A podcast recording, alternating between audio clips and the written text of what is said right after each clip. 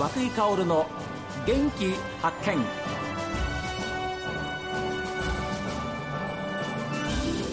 おはようございます。和久井薫です。和久井薫の元気発見。一日の始まりは私が発見した北海道の元気な人と出会っていただきますけれども今週は由仁町にやってきてるんですが今日はですねもうしいたけといえばこちらなんですが長島しいたけ農園さんの長島正義さんそして奥様の雅子さん、えー、お話をお伺いしようと思います。どうもご無沙汰しております。どうもご無沙汰してます。すいません。暑い夏突然お邪魔してお話聞いていいですかなんていうのは本当に申し訳ないんですけども。長島さんあの今年まずしいたけはいかがですか？しいたけはですね、えー、日中30度になってもいいんですけど、はい、えー、低い温度朝方ですよね、はい、明け方の温度が20度を切らないとねなかなか芽が出てこないんですよじゃあちょっとですからもう今年は本当にもう出てきません。ねだって20度切ることはあんまりなかったですね。ないですね。朝はもう25度前後ありますからね。はい。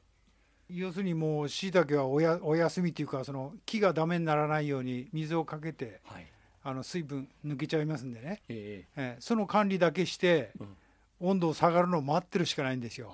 じゃあそういう夏場を過ごしてる最中。そうですね。はいじゃあ温度に敏感なんですね。そうですね。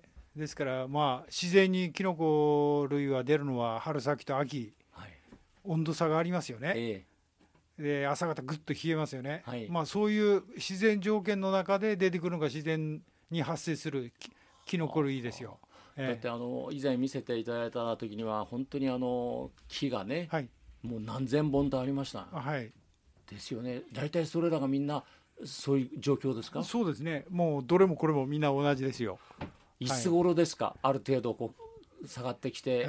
そうですね。やっぱりまあ朝方の温度が20度ぐらいまで下がらないとこの先いつになるか分かりませんけどね。ねこれまた残暑がこう続いたりするとちょっと困りますよね、はい、そうですね。だから冷たい水につけて3日か4日ぐらいその20度以下に保てればいいんですよ。えー、ですから、まあ、囲ってあの冷房っていうかな、はいえー、えー、そういうこう箱箱の中というか建物の中に入れておけば芽は出ますよ。それはもう夏冬関係なくね。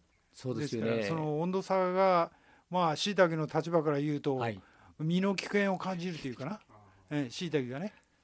我々も今年の夏は身の危険を感じたことがいっぱいありましたけれどもしいたけも本当にやっぱり正直なんですね。そうですね。はい。ですからもうこんだけもう暑いと、はい、もう出てきませんわ。そうですか。えー、えー、じゃあ本当にこう冷気を保ちながら水を木に加えながらある程度気温が下がるのを待つ。そうですね。すね私の場合はそういうことになりますね。はい。はい、どうかいい収穫ができますようにお祈りするんですが。ありがとうございます。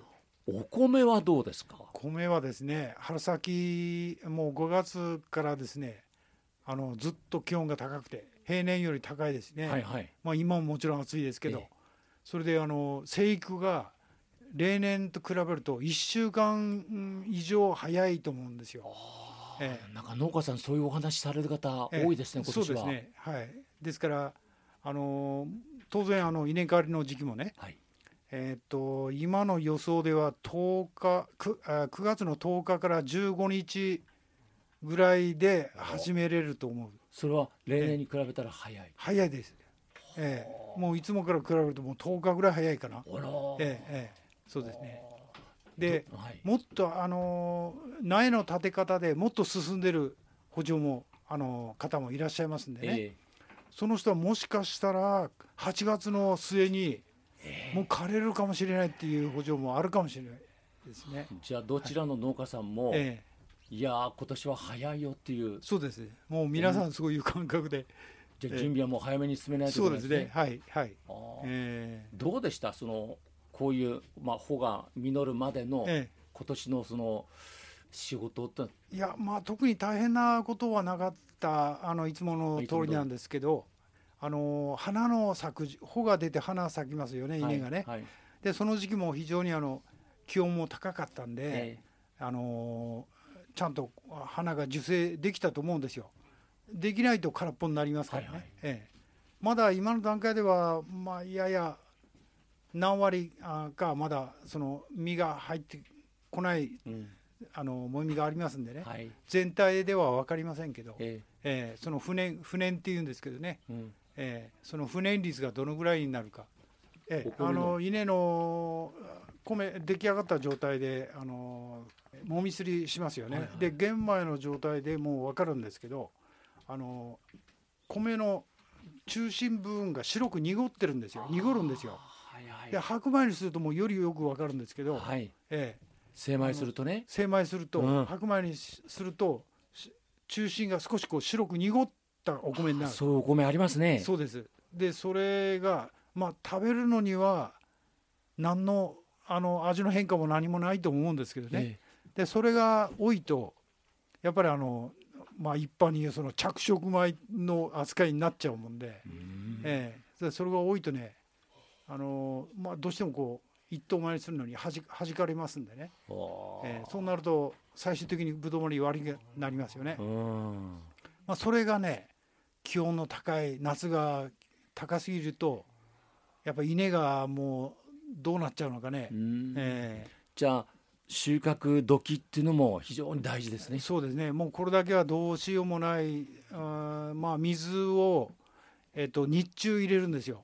はい。えー、水田に、はい、普通は夜、うんうん、朝方早く朝早く入れて温度差のない時に水を入れて日中は止めるんですけど、はい、でその暑すぎる場合、はい、穂が出て実が生える時期に暑すぎる場合今のようなねでその時は日中水を入れて、まあ気持ちですけど少しでもこう水田あの稲稲をこうなんていうかなあの温度を少しでも下げたい。稲にいいように、えー、そうですね。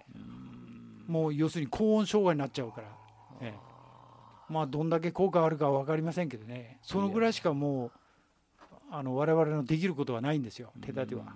はい、あの白米にしてみないとまあ、はっきり分かんないというかね。ですから白米にしてから、うん、あそそこからもうやりようがないんですよね。えー、そうですそうです。ですから、そういうふうにならないことを想定して、そうですね。その水加減というか温度加減ですよね。えー、まあそれだけしか今はもうできないんですけどね。じゃあもう完成品、えー、本当に精米してみて。何事もないようにっていうふうに祈るそうですねもう祈るしかないですよねはいまあ、出荷はあの夢ピリカの場合はもみ出荷ですから、はい、あの状態は分かりませんけど、はい、であの施設で試し釣りもしますからね、えもうそれでまあものは見ないであの数字的に、あこんだけ製品がこんだけ、はい、でくずに回るのがこれだけっていうふうに後から分かるんですけどね。はい。もちろん覚悟はしてますけどいやでもちょっと心配なんですよ。はい何事もないことをそうですね、えー、お祈りします、はい。あのー、まあ、体の続く限りね、はい、あの頑張ってやりたいと思っています。はい、はい。お体に気をつけられましたそうですね、ええ、はい。ありがとうございます。美味しいお米をまたご提供いただきたいと思います、はい、ありがとうございます。ありがとうございます。すいません。お忙しい中、えー、長島しいたけ農園さんの長島正義さんそして奥様もいらっしゃるんですけれどもありがとうございました